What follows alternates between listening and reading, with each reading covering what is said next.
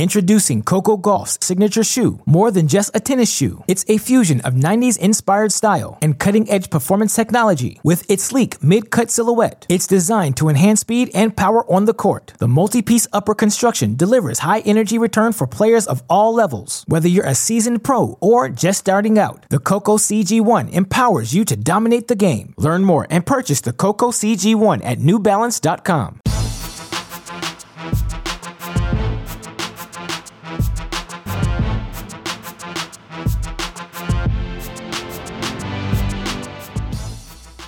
Welcome to the Mini Break, your daily podcast for the biggest storylines, results, and controversies from the tennis world. Today is Tuesday, January 19th. On today's show, we have part two of my conversation with pro tennis coach and consultant Sandy Mittleman, playing a game of buy, sell, or hold on some of our most intriguing players entering the 2021 season. On today's show, we talk about five of those players, and again, the point of the game to discuss whether we are buying, holding, or selling on that player's potential entering this 2021 season. Really fun conversation yesterday. We talked about Kenin, FAA, and Rybakina. We also talked a little bit about the, how the two week quarantine in Australia is going to affect those players who have to compete in the year's first Grand Slam just one week after that quarantine ends. And it's always a pleasure to get the chance to speak with Sandy. So, really excited for you listeners to hear part two of this conversation. Just a quick reminder before we get to the show that we've got a lot going on here at Cracked Racquets. Obviously, we are so excited for this weekend's ITA kickoff event, uh, really the kickoff of the 2021 college tennis season, of course. It's an abbreviated format, only seven regions this year, but still, we're going to be covering all of the action here at Cracked Racquets with our NFL Red Zone type show. Someday I'm going to have just a solid title for you, but for now, it's a working title. We're going to be jumping from site to site throughout each day's action, covering all the action live on our YouTube channel so you can follow along with us. Hear our commentary, of course, again, the idea being if we're covering the NC State match and something hot is going down in USC, we'll jump right over to there, pick up that broadcast immediately. So I think all of you are really uh, college tennis fans listening to this are really going to enjoy that show. And of course, if you've missed any of our preview content, whether it be our ITA rankings breakdown, any of our college contender series, all of that can be found on the website or on our Great Shot podcast feed. Uh, of course, for the immediate updates to find the links to everything Twitter, Instagram, Facebook, YouTube, we are at Cracked Racquets. Or again, just go to the website, crackedracquets.com. But of course, all of you listeners came here to hear a mini break podcast today. And the reason we're able to do these mini breaks day in, day out, because of the support we get from you listeners, because of the support we get from our Patreon family, and of course, because of the support we get from our friends at Midwest Sports. They've got all the best gear, folks, and it's at the best prices you'll find on the market. They've got great deals as well, including our promo code CR15, which if you use, you'll get 15% off your order, free two day shipping on all orders exceeding $75, and best of all, a free can of Wilson Extra Duty tennis balls. Just go to MidwestSports.com, use that promo code CR15 if you have any questions. I promise you, their staff lives the Midwest values. Their title should bequeath upon them. So go to MidwestSports.com. They'll have answers for you. Use that promo code CR15 to let them know that we sent you there. Uh, but with that in mind, again, you came here for a mini break podcast. So without further ado, here is my conversation, part two of Buy, Sell, Hold with the one and only Sandy Mittleman.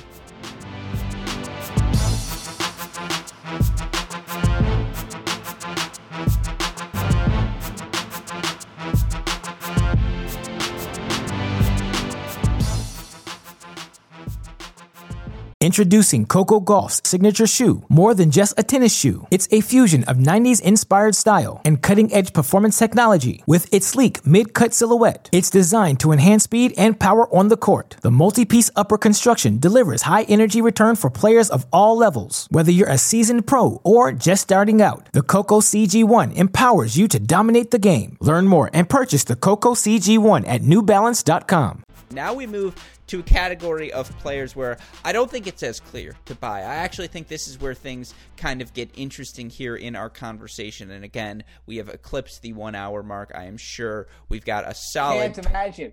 Yeah, it's shocking. I didn't even see us getting past 20 minutes. I was yeah, like, we're going to be interesting you know, again, I'm used to the biggest sander in my life being Sandy Levin. Uh, congressman, of course, from Michigan. So uh, any my congressman for years, by the way. So, uh, anyways, anytime I get with the Sandys, I always have a good time. But anyways, moving on buy, sell, hold. You're probably selling Sander Levin stock at this point, and you're buying Andy Levin stock, his son, now the congressman, for my parents. But, anyways, another guy who it's unclear do you buy? Do you sell? Do you hold? Certainly, if it's his modeling career, you're probably buying at this point.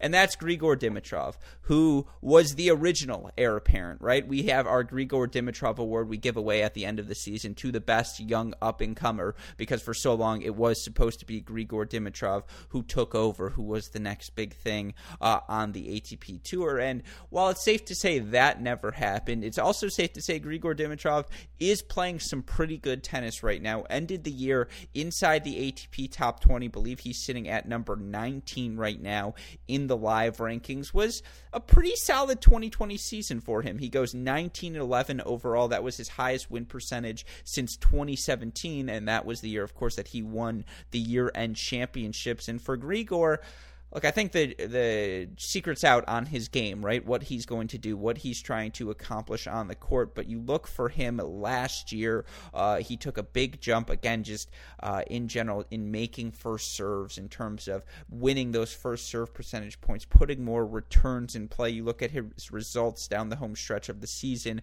quarterfinals in Rome, round of 16 uh, in Roland Garros, semifinals in Antwerp. Now, what's notable in all three of those events he lost to Shapovalov, Tsitsipas, and de Minaur, all next gen guys, respectively. So, my question to you, Sandy, going into this season, Grigor Dimitrov, buy, sell, hold? I would hold. Okay, make the um, case. Yeah, I think. Well, look, Grigor Grigor has had the the privilege and the pressure, the two P's at the same time to live in rare space in professional tennis for as long as I can remember, which is he has been in a rare category that only a few players ever get to, which is he has been literally considered a superstar in the world of tennis and lived the life and been looked at by everybody who ever goes to a tournament around the world or a practice without ever having been to a Grand Slam final, winning one, and he's had a really tough time trying to figure out two things. What is my game actually, right? Because there, there's no question that when you use the phrase tools in a toolbox, that guy's got enough tools in a toolbox to build a mansion in every country. Okay? That guy's got you know more thing listen, you know they, they you know listen they they say that Fed's been touched by the gods and Fed's been touched by more than one god. Okay, but Grigor's been touched by the gods. Okay, there's literally nothing on a tennis court with a racket and his body he can't do. He's the closest thing in terms of flexibility you can find in the world to Novak. And to be honest with you, if you ask me, occasionally when he's doing things on the backhand side, stretched out in the corners with one hand, I actually think it's more impressive than what Novak does with two. It's ridiculous what he does. Okay. But I think here lies the problem. Is he just with the people that are trying to help him develop and win match by match?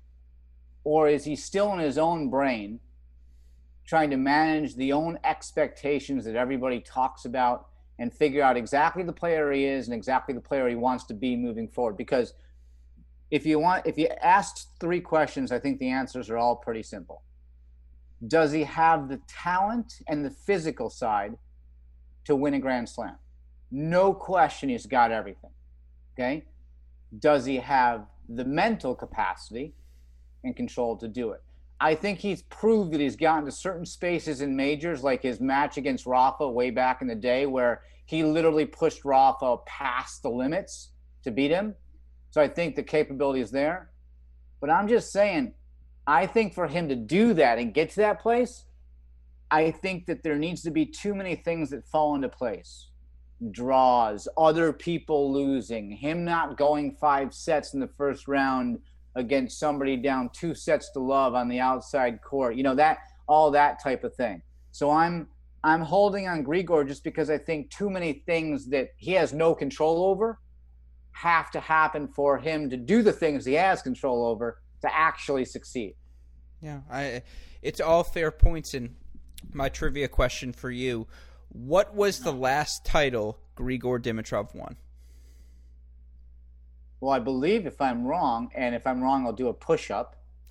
Notice I only said one. Yeah, it's been, singular. Like, it's been like 20 years since I did a half. Okay, uh, don't don't tell anybody. Okay. okay. Hope nobody sees it. Um, I believe he won the World Tour Finals. That is correct. By the way, only Elena Rybakina will hear that, so don't worry. It's Bingo! Just yeah, I correct. get the question right. No push up for Sandy. Well done. So, and you know, actually, can I just jump in Please. because I only because I'm right and I'm Jewish and we're like, you know, we're like, Um, you know, we, of course, we got the thing working. Yeah, okay? of course. Um, but you know what's interesting about that win, that World Tour final win? Like, you, I mean, if Grigor can go to the World Tour, if he can get into the World Tour finals, that's one accomplishment that's amazing, right? Top eight in the world, that's insane. Okay, but if he can go there and he can win the World Tour finals, playing against only the best eight, uh, best other seven guys of the year, honestly, he can win a Grand Slam. I mean, say hello, it's the World Tour Finals. Yeah, no, I mean he is, it, and it, it. I feel like it always gets lost because of the shot making, because of the uh, similarities in just aesthetics in his game to Roger Federer's. He is one of the five best athletes in men's tennis by movement, by flexi- uh, by flexibility, fluidity, power he can produce. He's a top five athlete, and so he still has that at age twenty nine that's why I probably agree with you. You hold Grigor Dimitrov, especially on hard court slams heading into the season. And I know last year he lost that five set match to Fucsovics in the second round of the U.S. Open, but of course the year before he made the semifinals. You look at last year for him in Australia, uh, another five set match for him, lost 7 6 in the third, I believe, to Tommy Paul. But he's just a tough out on a hard court. He really is. And the matches he played, I thought the match, quietly, the match he played in Antwerp, that semifinal against de Minaur, was one of my favorite matches I saw during the 2020 season. Just a, a pinnacle of athleticism in a men's tennis match. Two guys who are going to track down every ball you throw at them. I thought that was the biggest thing for Grigor. And by the way, he's a guy who got COVID last summer as part of the Adria Tour. And for him Hello. to come back, yeah, physically and bounce back as quickly as he did, that's step one to have another month and a half off season under his belt. If he's still in his physical prime, I agree with you. You hold on him for one more season. Now, do I think he's a top 10 guy, a top 5 guy? No, I think that window's passed. But can he be a guy who pushes a top 10 5 beats a top 10 guy on any in any given week absolutely and i think that for him is the standard uh, or was the standard last season and i think it holds as the standard in 2021 So here's here's something in re- respect to that. I think that one of the problems that Grigor's got, especially in the hardcore, like you're saying, right? Talking about specifically hard court, he. I kind of feel like he's the guy where if you put the athleticism aside, because like he's got it in, like in 20 spades, right? It's like oozing out of him, right?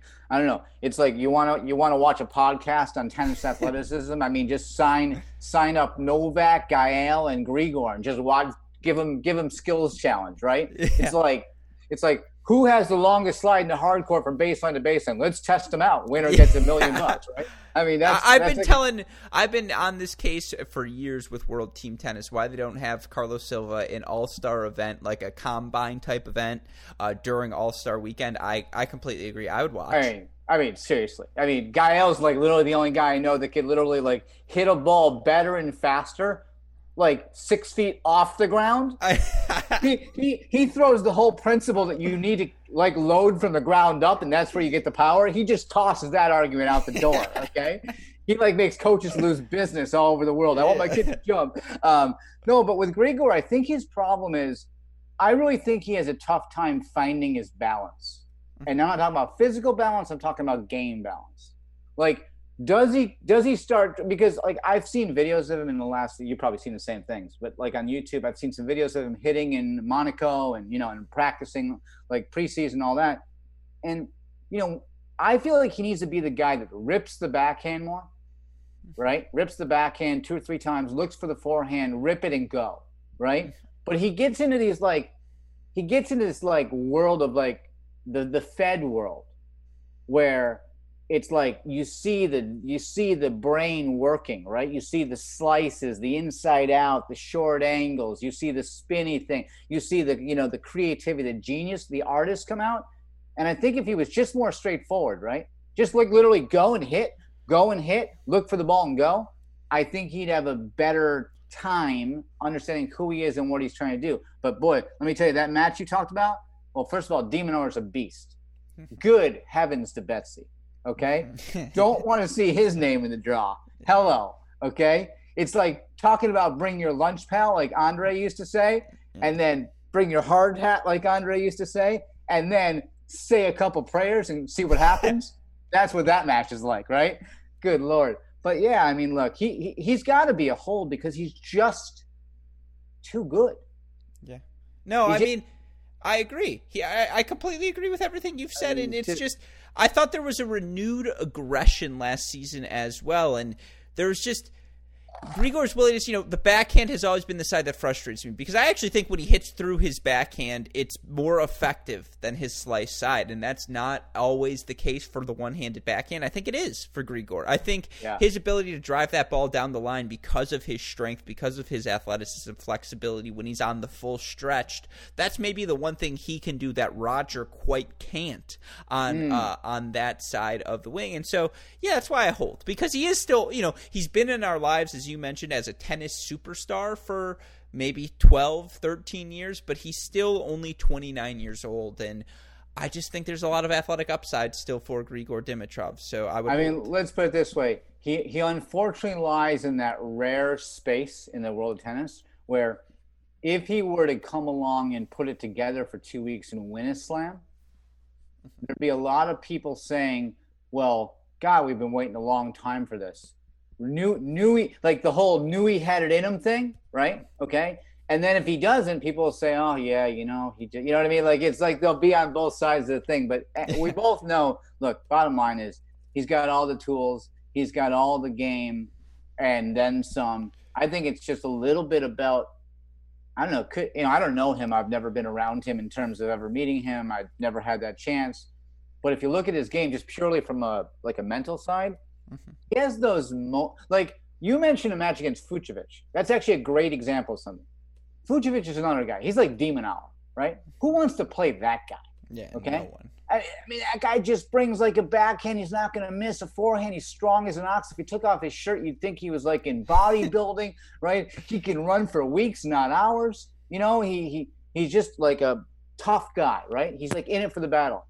And Grigor sometimes gives that look in his face like he's not a hundred percent like you know he's like kind of 98 percent like where he wants to really dig in and like oh this is a tough moment. I might have to come back from like one four down right? You mm-hmm. know kind of a thing. So anyways but i, I think, think grigor dimitrov is the king of the one four deficit Talk about a guy who just it feels like he's always down a break, and he just kind of wants that drama. It sort of wakes him up. No, I I don't have the stats to prove that. Much like I wish I had the number to prove he hit through his backhand more during 2020 than he was in previous seasons. But those are two Sandy Mittleman stats I can get behind. Those I am very much. Yeah, I'm very. Well, I think we would have to do, do a new segment called uh, "One Four Down." Yeah. exactly. Yeah, that's how I feel right now in terms of this podcast versus the amount of time. I'm one four. For some reason, I feel like I'm giving you segment shows. I'm like, no. I, I, almost feel like I should be a part of the team and like be jumping in all the time, and you know. My, you know the adage, "My house is your house, my friend." yes, yes, you know that. We'll leave the seat open for you always. You'll be, you can take Elijah's spot at the dinner table. We usually leave it open for him, but we'll let it's you. It's a simple it. thing. It's a simple thing, my Jewish friend. Signature required. Signature. required. Signature required. All contract discussions can be had later. Okay, yeah, that's hilarious. Yeah, it's hilarious. no, I love it. All right, well, speaking of someone yeah. who's got all of the athletic gifts, who. I don't think anyone would question again has the skill set to compete with the best and the best match in match out but not to dominate to compete with but not to dominate and we've seen that play out throughout the course of her career is Alina Svitolina. And look, I think for Svitolina, there was, or at least I will speak for myself. I freaked out a little bit at the beginning of last season. I looked at her start to the year and I just thought this is not what I expect from Svitolina. Svitolina is someone who, you know, as a top five player, top five player for these past three seasons, to see her really early in the season suffer the losses she did in particular. You know, I think it was before the turn, or it was in uh, in Brisbane. Yeah, first round loss to Danielle Collins. Then in Australia, she lost uh, one and two to a then at the time unseeded Muguruza. She struggled during Fed Cup, losing to uh, Kontaveit. She lost to now Habino and Joaquin,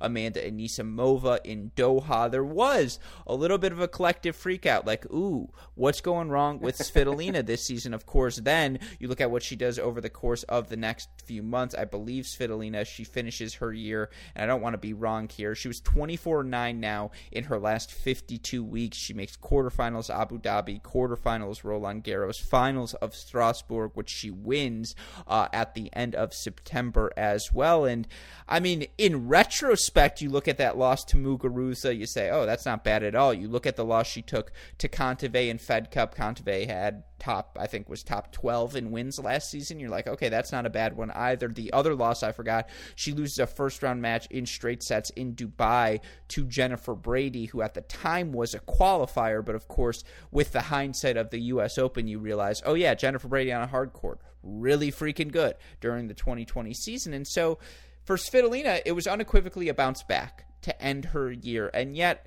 you know, she's 26 years old, turns 27 this season. She's yet to win a Grand Slam in her career, of course, has made the semifinal, I believe, of multiple Grand Slams already. And I think she's done it on a couple of different surfaces as well. My question for you for Svitolina, as we've asked with all of these players, Sandy, you buying, you selling, you holding? I'm buying. I I think that she's again, I think that she's in a good space in her life. Um, I think that there's, I think if you just talk about pure game, you know, throw stats and numbers and rankings and all that kind of good stuff, fluffy stuff that everybody talks about. I think if you just look at the game, she can hit she can hit shots anywhere. Backhand, she can put in a dime. Uh, forehand is better than good. Movement is fantastic. Uh, the bigger the bigger the match, the bigger you know she gets tough. She's mentally she's a warrior. Um, those are some of the trademarks of what's gotten her to where she's got to, and kept her there. Um, you don't win the tournament she's won without being what I call a a great player, right? You just don't do. You don't win the World Tour Finals. You don't win those type of events without being a great player. I think if there's something, if there's if there's uh, if I'm putting on the coaching hat, if there's a reason or one or two reasons why she maybe hasn't played a Grand Slam final and maybe hasn't won one, obviously can't win one if you're not in one. Um, I would say the two things for me that stand out are I kind of feel like when I don't feel like she's aggressive enough, like in court position, in like in the what we call those early stages of tournaments, like the grand, like early stages of Grand Slams or early stages of events because quite honestly, she doesn't need to be. She can rely on the legs, the consistency, the moving around, you know, the the level of the opponent to a degree. And I think that sort of carries her through. But then when it gets she gets to like maybe the second week of a slam and the level gets higher, the girls are better, obviously, and can go bigger. And she needs to go bigger and have like a more aggressive court position. I just kind of feel like she hasn't done it so it's hard for her to commit to doing it and believe in it and trust it. So she doesn't do it. And then she does too much running, I think, in my opinion.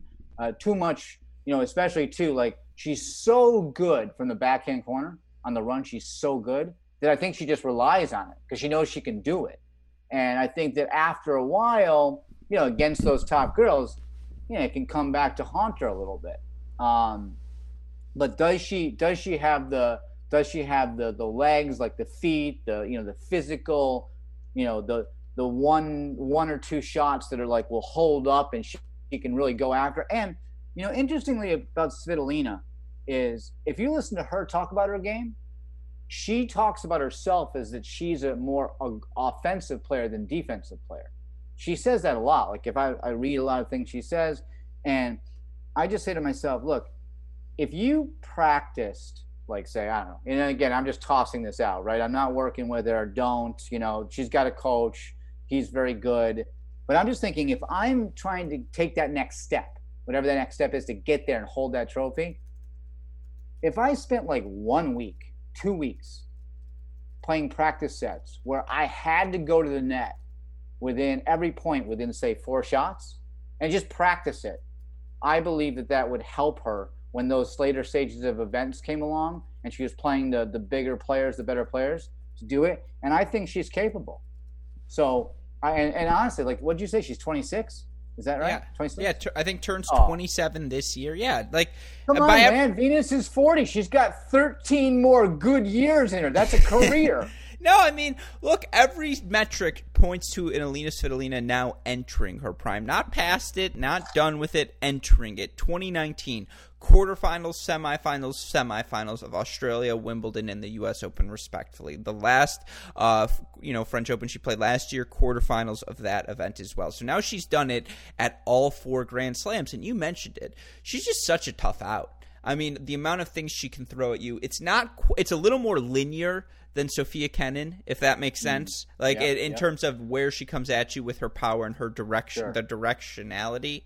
that's not a word. Whatever. Well, well, well uh, it's a word for today. We're yes. adding it. It's, it's, it's you have your Mittleman stats. I have my directionalities. Um, you know, it's a it the direction of her shots. It's a little mm. more line drive. It's a little more through the court. But yeah. that, she's a better athlete. I mean, uh, from the outer thirds, she goes from the outer thirds to inside the baseline about as well as any player making that transition on tour. It's it, uh, you know, I talk about the power tennis uh, neighborhood. I also there's Simona Halep Alley, which just has to be an alley because you can run fast up and down an alley, or maybe it's a court.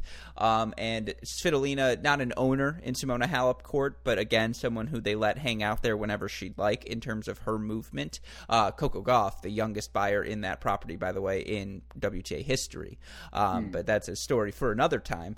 Uh, she just does a lot of things well. Like, I agree. It, much like the discussion with Grigor Dimitrov, Alina Svitolina offers up too much on a match by match, point by point basis to just, uh, you know, to count her out right away. To say, ah, you know, I'm, I'm just not that in on the Svitolina experience. And yet, you know, again, in terms of the things that are available for her to continue to improve, the second serve, she's at a 46% win percentage. That's it's fine. Like uh, especially with all due respect in women's tennis, it's not horrible, but the first serve win percentage at 65%, that feels like with her athleticism, with her placement, with the variety of things she can do as you mentioned days ago when we started this podcast uh, with uh, you know the Sofia. I'm, just, I'm, I'm, just kidding, by the way. I'm having a Weeks. great time. Weeks. I will keep. I'll keep talking as long as you're willing to keep talking with me. But uh, the thing we mentioned for Sofia Kenin, how do you actually play your service game?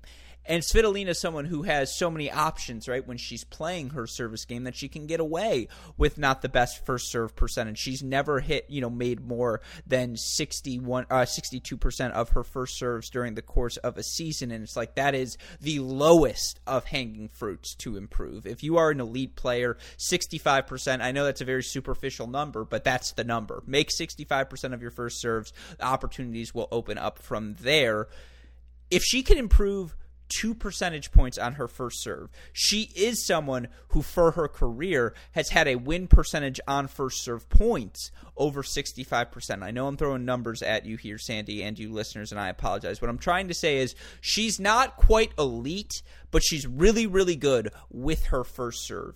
If she can make it with the frequency of an elite server, that's the low hanging fruit to make the match that much easier to ensure she continues to get to those quarterfinal rounds and maybe could be the thing that pushes her over the edge to a semifinal, maybe even a Grand Slam final as well. Yeah, you know, it's interesting because you you do a great job of sort of breaking down, looking at numbers, breaking them down, you know, doing all that.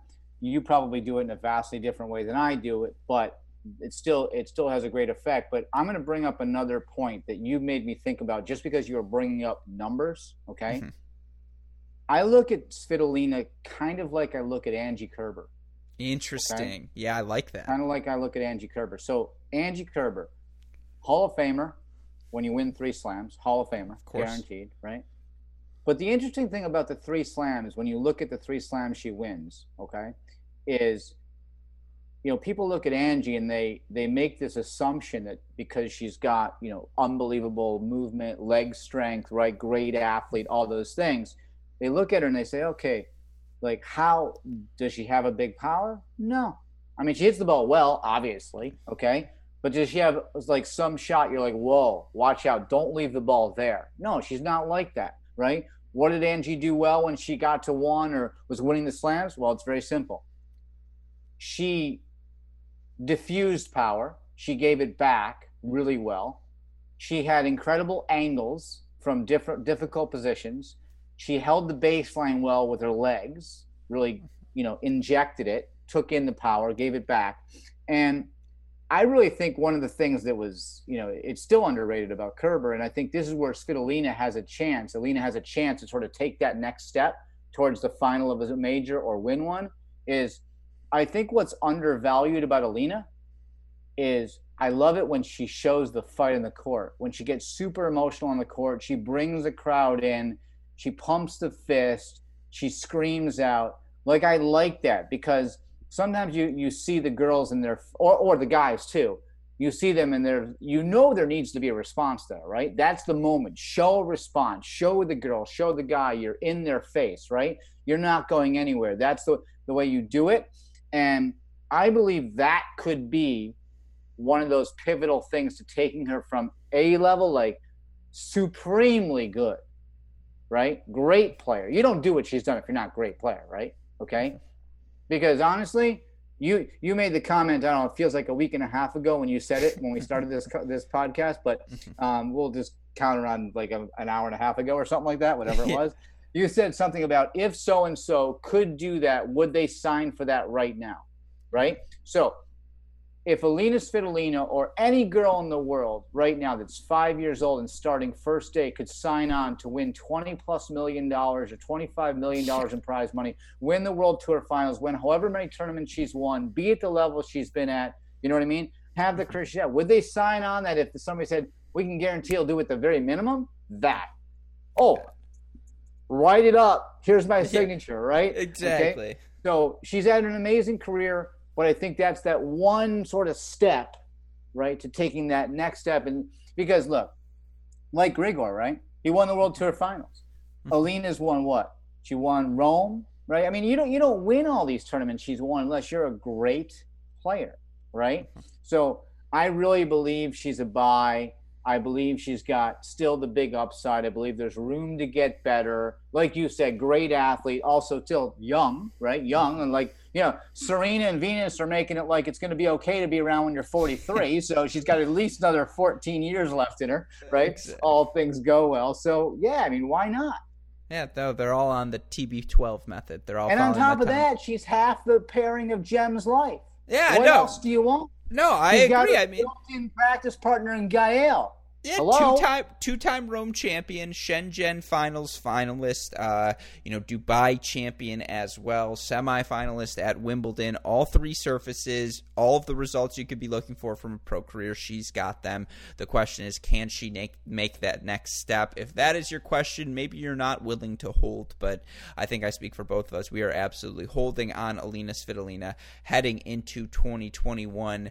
Uh, again, now we get into uh, an interesting zone, a, a, different player who this may be our first. Well, I'm curious what you think because someone who has not had the success of the five players we have talked about so far, or at least to the degree that they have, he never ripped off a 12 month stretch where he was a dominant player. But certainly Kyle Edmund has a result that can match a lot of these players on this list, as of course he was a semifinalist at the Australian Open. Was that 2018, 2019? I think it was 18. It was Edmund. 19. It was Pouille. One of the years was Chung and Edmund. The other year was Pouille Tsitsipas. I think was 18 was the first. 19 was the second. Anyways, in Kyle Edmund, you have someone who at 25 years old is at a really interesting point in his career. You look for where he's at in the rankings right now. Kyle Edmund currently sitting, uh, or 26 years old, excuse me, at number 49 in the rankings. So, in terms of a top 100 player, that's it's right near the vomit zone where right now he'll probably get into Masters events,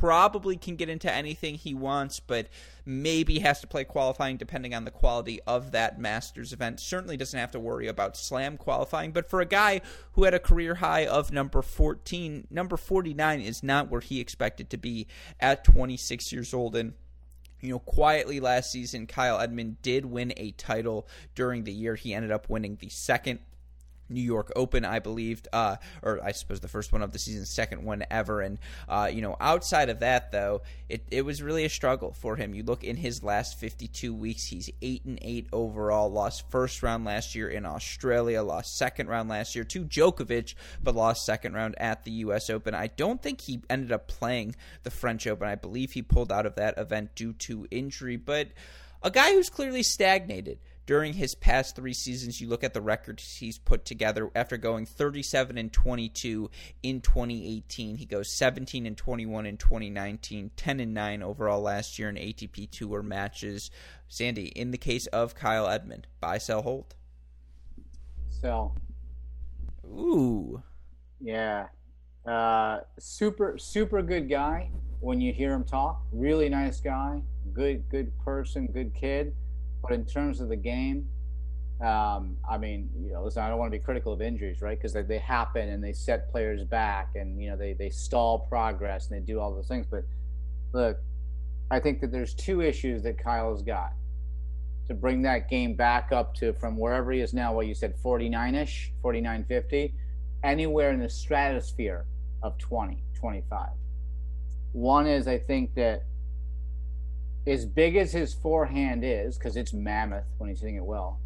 But the problem is the grip is so extreme, so unbelievably extreme. And God, parents out there, coaches out there, if you got a kid with a super extreme grip, don't hesitate when they're young to change it and work on changing it because, you know, listen, obviously, if you can ever have a level of Kyle Edmund and get to the top 15, you're doing something right. But I think that that grip causes problems, even though he's got a huge forehand I think that also too, moving away from technical stuff and grips, I, just think as an athlete, I think he's a bit stiff. And I think that sometimes when he plays guys that, you know, obviously he's hitting the ball well, they're hitting the ball well. But if you put those, the, the ball strike to the side and you just talk about ability to move and defend athletically against what you're being given, I think it's I think it's tough for him because I just think he's a bit stiff in the corners, a bit stiff in general, and I think sometimes I don't know it, it causes him you know more problems than it does good. Actually, do you know who Kyle Edmund reminds me of? Which is kind of ironic because mm-hmm. they're both British. I, was, I, I, thought you were going to say Luke Jensen. Talk about a uh, stiff, but go on. Wow. I'll just stay away from that. Luke just texted me the other day. Uh, anyways, um, no, but he, he kind of reminds me of Andy Murray a little bit in the movement, like because Andy is amazing. I mean, unbelievable career, right? Amazing talent. But in just terms of the legs, like how the legs actually physically work, Andy's always been a little bit of a stiff but yet amazing athlete, but stiff in the movement a little bit. And even like you, know, you look at all the great two handers, right? All the great two handers. What uh, Novak's in another planet. He has like a he resides like in a space, like in a plane, where he doesn't invite anybody to to that location. Okay, undisclosed yeah, sure. alarm key only by special code. Okay, yeah, no, that's the but, South Beach, Miami neighborhood. That's the South yeah. Beach, Miami. Like, yeah, exactly. Yeah, I but, got it. But but he he where Novak's in the splits defending the corners, you'll never see Andy there ever. You never did when he was at his best. All you mm-hmm. ever saw him do was do the crossover step, right? Or you'd see him step out with the left foot and sort of almost shovel the shot, even though his hands were so good with the backhand that he could do it and be in mm-hmm. points. But I just think that Kyle's a little bit too stiff in the corners and then stiff when he's defending. So I think that causes problems. And I also think he's too one sided heavy. Mm-hmm. So, like, if the backhand or the forehand's not on, then I think that puts too much stress on the side where he's what I call a little bit more, you know, sort of maybe not as complete, not mm-hmm. as strong, the backhand. No, I, I think those are all good points. Stiff is a good word. And you know, not to devolve into an Andy Murray Djokovic conversation, but go watch the 2012 Australian Open semifinal. I've referred to it consistently as the best, uh, the most physical match in tennis history. And you're right, Andy Murray was a power athlete, maybe the best first step in tennis history, and that's how, with that and with his anticipation skills, that's why he was an elite mover. That's why he was in that neighborhood during his physical prime because he was just so much more fit than anyone else maybe ever in the sport's history just the muscle density yada yada yada that that's how he made up for things. But you know Kyle Edmund does not have that elite first step. He is, and I think his movement's gotten a lot better, and I think he's gotten a lot more comfortable moving to that backhand wing. But what he wants to be doing is teeing off on forehands. What he wants to be doing is honestly camping on that ad side of the court, going inside out, inside out, then roping the inside in. That's his forehands combo, and I think every opponent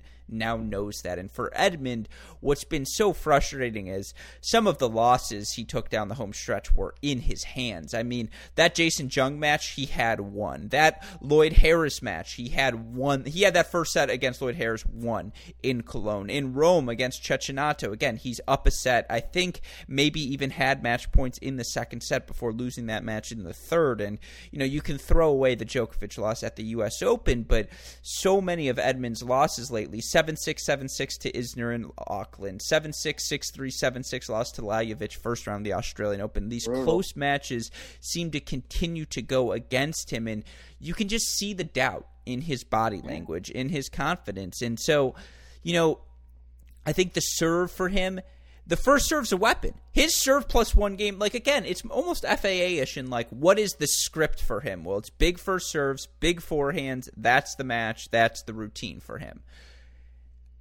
I really do think the funny thing is like I think the backhand's gotten better. I think the volleys have gotten better. That's why it's so hard for me to sell on any of these players, but it's also pretty unequivocal. Again, you look at the stats here and I'll pull it up as we're talking for Kyle Edmund in close matches of late. He's just really struggled. I mean, in all of his tiebreak or anytime these matches go to tiebreakers, you look for him 1 in 6 in his tiebreakers over his last 52. You want to spread that out uh, to include the vast majority of his career 63 and 72 in tiebreaks, and just so many of those losses seem to have come uh, since the start of the 2019 season. In fact, let me hold on. Let me get this custom time zone. You're hearing it all live here, folks. Love Tennis it, Abstract, bring, the bring best in the business. The no, yeah, rock and roll. My thing is, I can always talk through everything. If I keep talking, you don't even know what I'm doing, right? This could be a planned talking plan for me. But right now, four and 17, Sandy, four and 17 in tiebreakers since the start of the 2019 season. That stat was worth the delay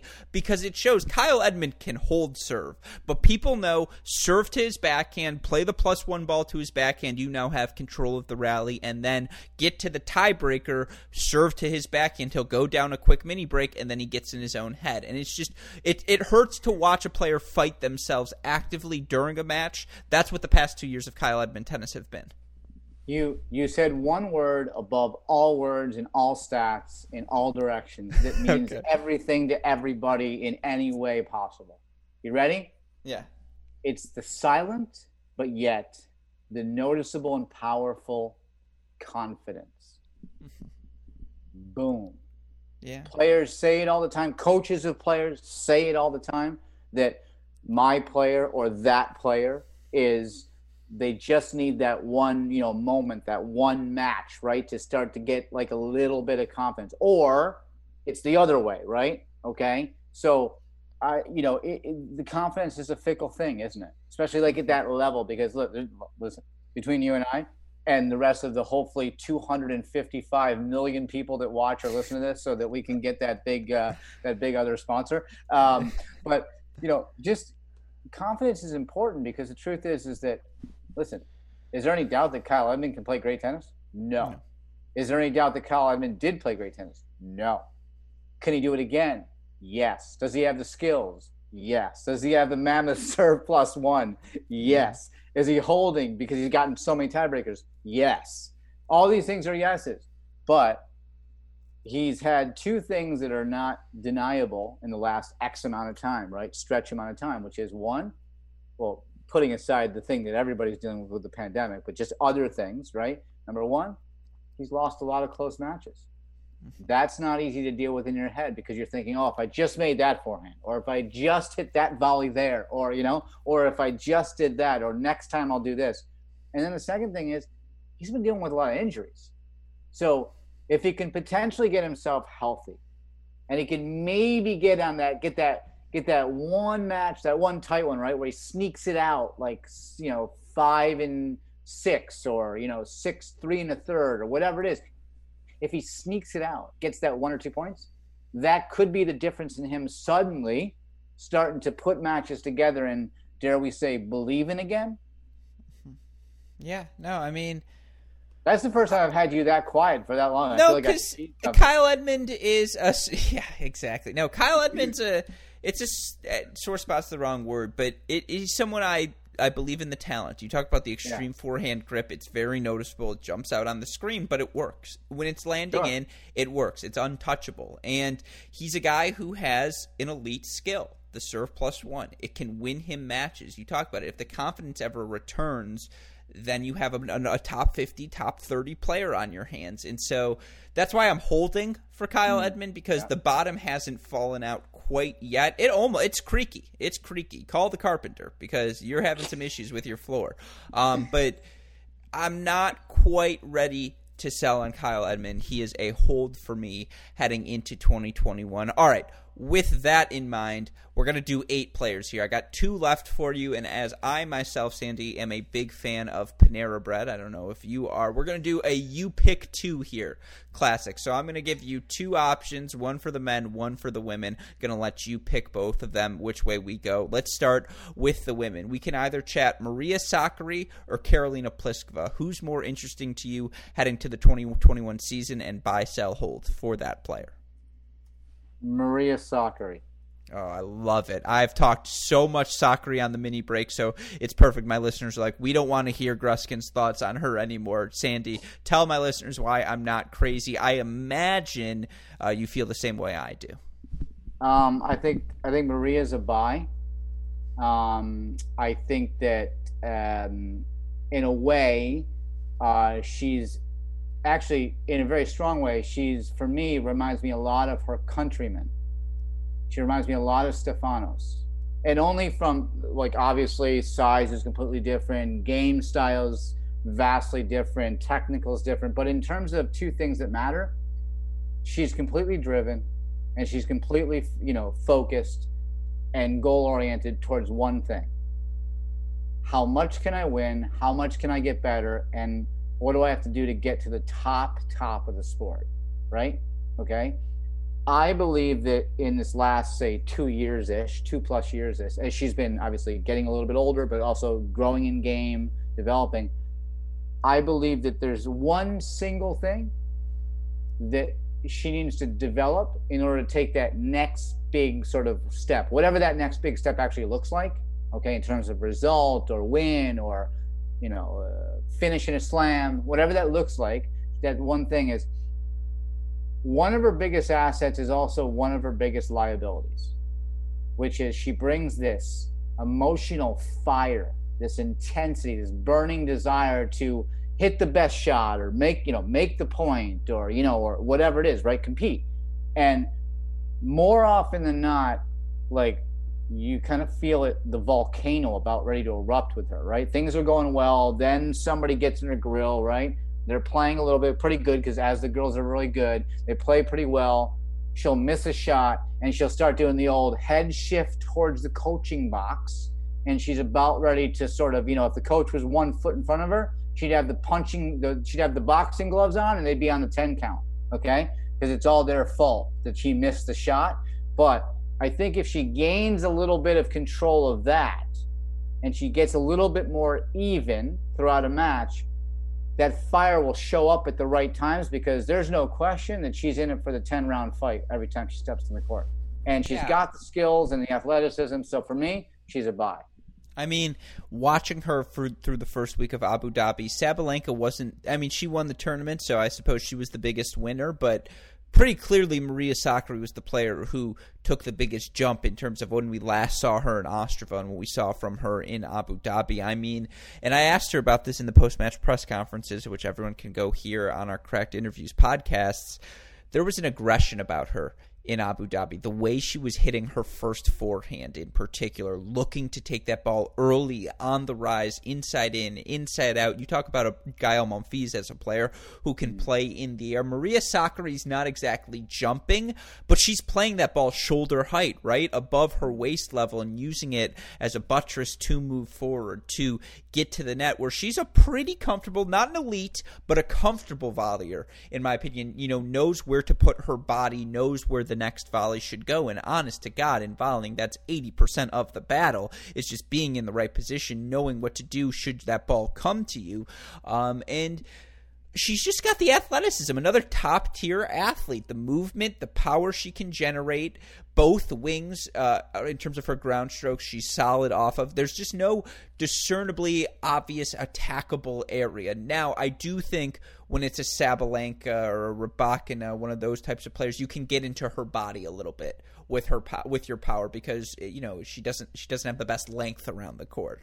Um, but at 25 years old, buy, buy, buy, buy, buy. Like I'm, I'm buying all of it. Give me all of the stock in Maria Sakkari. Uh, does it help that I'm also 25? Of course, and that's my generation. Always got to stick with us. If we don't believe in us, who will? Um, but I don't know if it's a Grand Slam championship she's going to win this year, but it's going to be a WTA 1000 event or just like an appearance at the year end finals. She's going to do something like that this year that puts a lot of people on notice. No, she's look, she she's she's better than good. And I think that she brings three intangibles that I think matter over time. Of course, you're not going to get the you're you know, you may not get the the 5 or 6 or 7 wins in a year, but I think that she's finding like her space on the mm-hmm. tour and she's figuring out how to be at some consistent level and like elevate a little bit. And I think that she's going to bring those three things. She's going to bring number one, she's committed right? She wants to be better than she was the day before. She wants to be good. She wants to try to be in the biggest matches on the biggest court. She lives for that. Number one. Number two is she's a beast physically. She's so fit, and she's trying. And I mean, you see the workout she does. Like I'm like, okay, seriously, that's what you want to see in your athlete, right? And then I just think that it's again, it's just controlling that emotional, you know, that emotional stuff a little bit when it matters. But I think that you're right. By bye. And not bye bye bye like bye bye, see you later, but bye bye, keep on buying. No, to get back to Wall Street here, uh, this is yeah definitely the scene where uh, Charlie Sheen's character gets noticed right by the broader firm. I'm forgetting who's slick back, uh, who's who's he opposite of in that movie. I Gordon can see Gekko, the face. right? Yeah, who is who plays Gordon Gekko? I can't think of his oh, name. Um, yeah, I know. I can't think of the actor's name. this is bad. This is come Michael on, Douglas. Michael Douglas. That's exactly what it is. Yes, two times Catherine, right today. Yeah. Hey, trivia questions. You're killing it. I appreciate that. No, Michael Douglas. Um, great in that movie. Anyways, he would be like, "Yeah, bye, bye, bye," and it's not a Ponzi scheme either. This is a legitimate buy for Sakkari too. So uh, it makes it that much more enjoyable. Not, uh, we don't need a full description. Just one word answer here. Karolina Pliskova, buy, sell, hold. Hold. I like that, by the way. I appreciate that you're not selling. I would also be holding.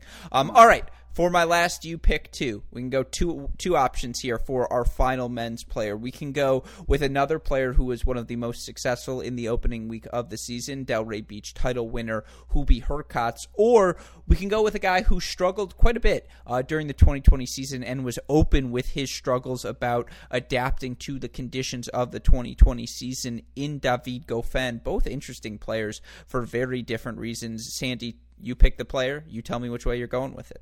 Let's pick Hubie Hurkacz. Beautiful. Hubie Hurkacz is my definition of a modern day player. Do you agree with that? Yeah, I'm going to pick Hubie for one, two reasons. Um, Got to give the Pol- young Polish kid some love. Always. Okay? Um, David's a great player, nice guy, but you know he's he's he's been in the conversation for so long, right? Okay, but no, you be. I mean, listen, Hurkacz is good. I mean, from from what I know from a distance, because I don't know from a near. Um, uh, hard worker, really hard worker. Um, seems to have his head on his shoulders when when he's playing. And listen, he's got he's got skill oozing out of him. The kid can play. So I'm a I'm a big believer in bye bye bye. No, I I I agree. I mean, look for Hubie Hurkacz. The reason I say he's the definition of your modern day player: six foot six. Uh, maybe not six six six five though. Certainly, uh, oh, can't believe he doesn't have that extra inch. What's wrong? Yeah, it's, well, it's big because you know everything hangs a little bit. No, um, I mean proficient off the serve, right? Can hit the kicks, can hit the slices, can go hard flat at you. A quality returner as well, who's more than anything else going to put that ball in play. Now, sometimes he gets a little bit bump happy, slice happy with the block forehand return, and I do think it's not a Tiafoe sized hitch, but it's a little bit of a hitch on the forehand, and it is an attackable return. That being said talk about a guy Andy Murray esque in the way he negotiates around the court. Andy Murray, you never wondered about his skill set, right? He could play defense, turn defense into offense, move forward, a proficient volleyer, on and on and on and on. Hubie Hurkacz can do all of those things as well. And I think the biggest struggle for him, and look, he was really good to start last season. Uh, I believe had some really good wins at the ATP Cup, beating. I want to say he beat Tsitsipas. I think it was no, he beat Thiem, Excuse me, beat Thiem, beat Coric, beat Schwartzman. Uh, he then, of course, goes on to make the semifinals of Auckland, uh, and then uh, was you know starting to find his rhythm really at the beginning of the season before we were stopped by the pandemic. Now, of course, he struggled the rest of the way during 2020, wins on and off. You know, had a really good performance in Rome where he beat Evans, he beat Herka, uh, beat Rublev before losing in three to Schwartzman.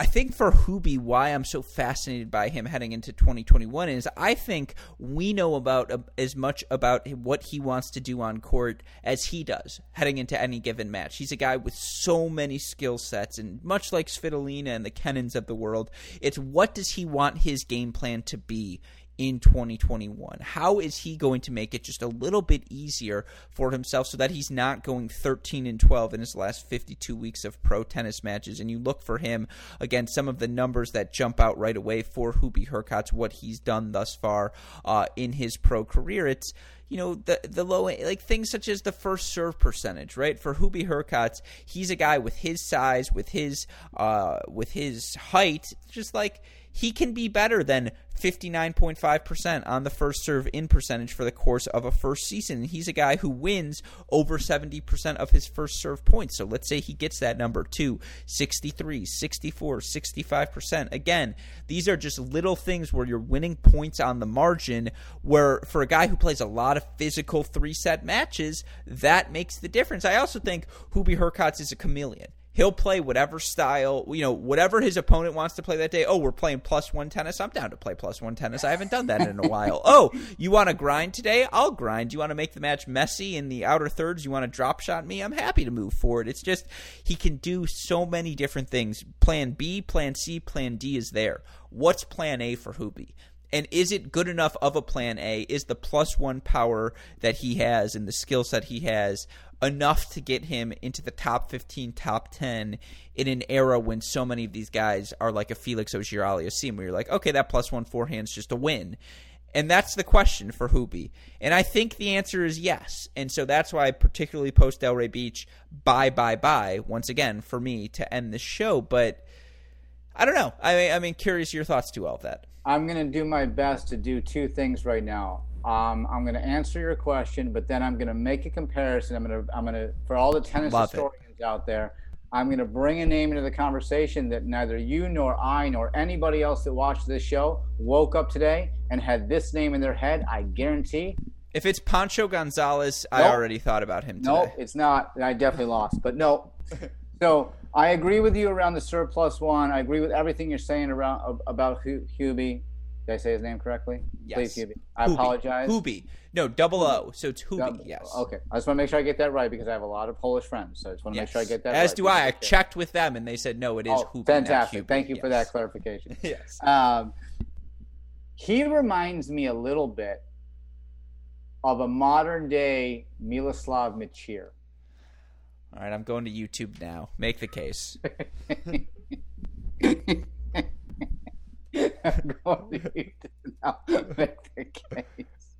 oh man, I feel like I'm in a courtroom. I got to figure it out now. no, no, uh, no, because listen, from Hubie basically glides around the court with his movement. He doesn't look like he's trying that hard to get around the court.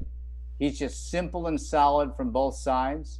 He can rip the ball. He's got clean ball striking. And Miloslav, back in his day when I was growing up, was called the cat because he never looked like he was making an effort to get around the court, but he was always there. So for me, kind of reminds me of that a little bit. I'm so I, no, I so I currently have some Mecir Lendl highlights playing yeah, on mute in the background. Yeah. I think it's their 87 Lipton Championships in Key Biscayne. There's a 12% chance you were at this match. Let me guess. You got Miroslav Mecir wearing Reebok? Well, first of all, Miroslav look. It looks like I could beat Miroslav Mecir with the way he's hitting the ball. He look is just standing in the center of the court. It literally looks he like when you're so good. Okay, was... but when you're 17 and 18 years old and a rising star at your tennis club, like anyone who gets into tennis as long as we have is uh, and you have to teach those like adult groups from 4.30 to 6.30 and you're just like oh my god why did i allow myself to be put in this scenario? That's how it looks when miloslav Mecir is on the court. It looks like he is there as well just to get his sweat in uh, but it does look pretty easy. No i mean he just makes it look so easy. Everything's out in front and everything's yeah. very very solid they call him the cat for a reason. It wasn't by accident. It wasn't because he had a pet one at home not that i know of but anyway no, and honest to God, it's a phenomenal comparison for Hubie Hurkacz. Like I'm watching this and I'm like, yeah, why aren't you hitting the ball harder? It looks like you can. Listen, um, and it's just when you go do power. all your other 526 different podcast shows during a week, don't ever forget the time that I made the comparison out of the blue. The last question of the day for Hubie Hurkacz, and I brought up the cat, Miloslav Mecir. I think you're I can guarantee you his name hasn't been brought up in conversation on tennis segments in ages. And that guy, the cat, could play. Schnauer, racket, to, Reebok.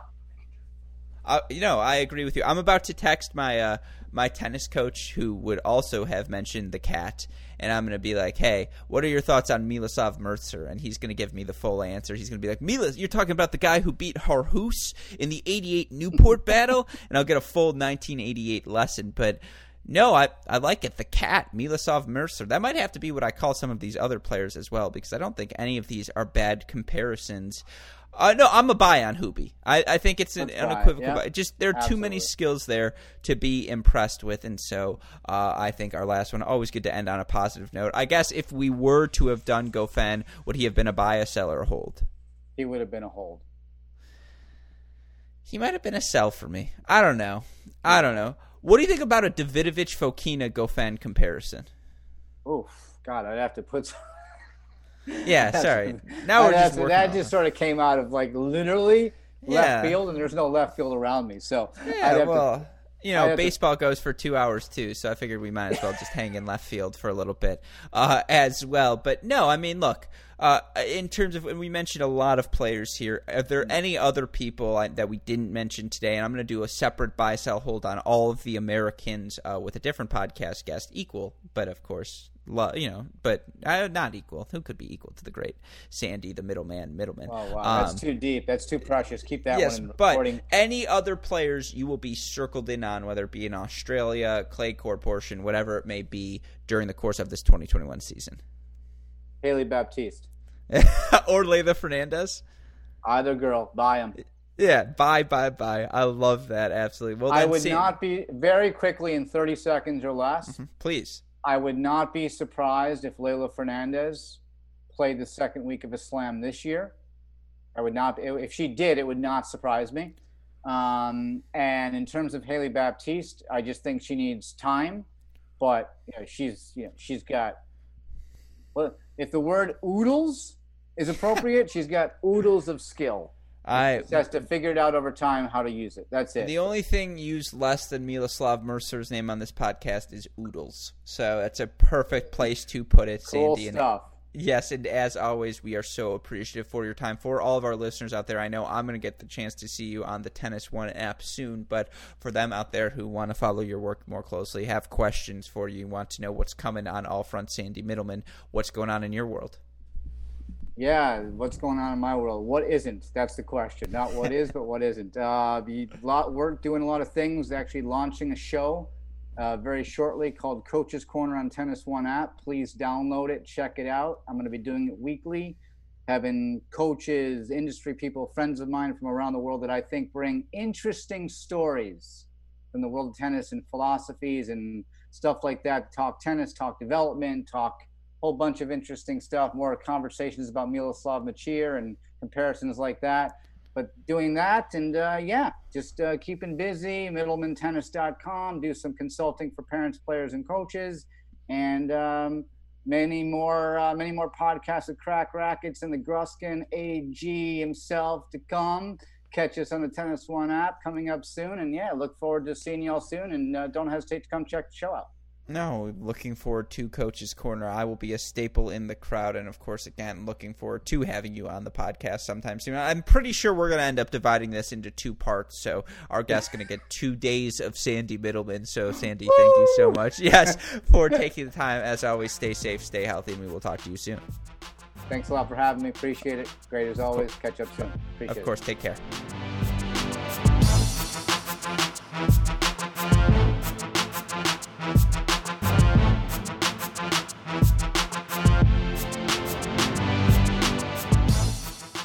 Hope all of you enjoyed my conversation with Sandy Mittleman. A huge thank you to Sandy again. It was a two hour conversation, and when we record, we don't divide it into part one or part two of the recording session. We go two hours straight. He was willing to give me that sort of time. You hear us joke about it during the podcast, but it's always a pleasure to get the chance to rack his brain on his thoughts heading into the professional tennis season. And again, there are so many other intriguing players we did not mention. If there are any other names you'd like to hear us discuss, or perhaps any you you'd like to throw into the ring yourself, just be sure to reach out to us at Cracked Racquets, at Great Shot Pod on Twitter, Instagram, and of course, if you like this episode, I promise you there's more uh, podcasts you will enjoy in our Cracked Racquets feed. So this podcast, the Great Shot Podcast, Cracked Interviews, Inside Out Podcast, and the Sideline.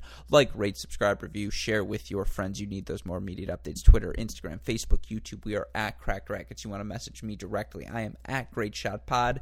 Shout out as always to our super producers, Max Fligner and Daniel Westoff, uh, for the of an editing job they do day in, day out. Shout out as well to our friends at Midwest Sports. Just go to MidwestSports.com, use that promo code CR15 to get 15% off all of your tennis needs. One other reminder again, our coverage of the ITA kickoff weekend begins this Friday. We're going to be going first match to final ball, covering all of the sites on our YouTube channel. We're able to live stream those feeds, add our commentary over it, and jump from site to site as action heats up around the country country. That's going to be a program I know all of you college tennis fans will enjoy, and it's free. So be on the lookout for that, and any support you're willing to show us would be sincerely appreciated. Uh, but with that in mind, for my wonderful co host, Sandy Mittleman, who again, you know as a pro tennis coach, consultant, and you're going to be able to see more of his work on the Tennis One app. For our super producers, Fligner and Westoff, our friends at Midwest Sports, and all of us here at both Cracked Racquets and the Tennis Channel Podcast Network, I'm your host, Alex Gruskin you know what we say. That's the break. And we will talk to you all tomorrow. Thanks, everyone. Thank you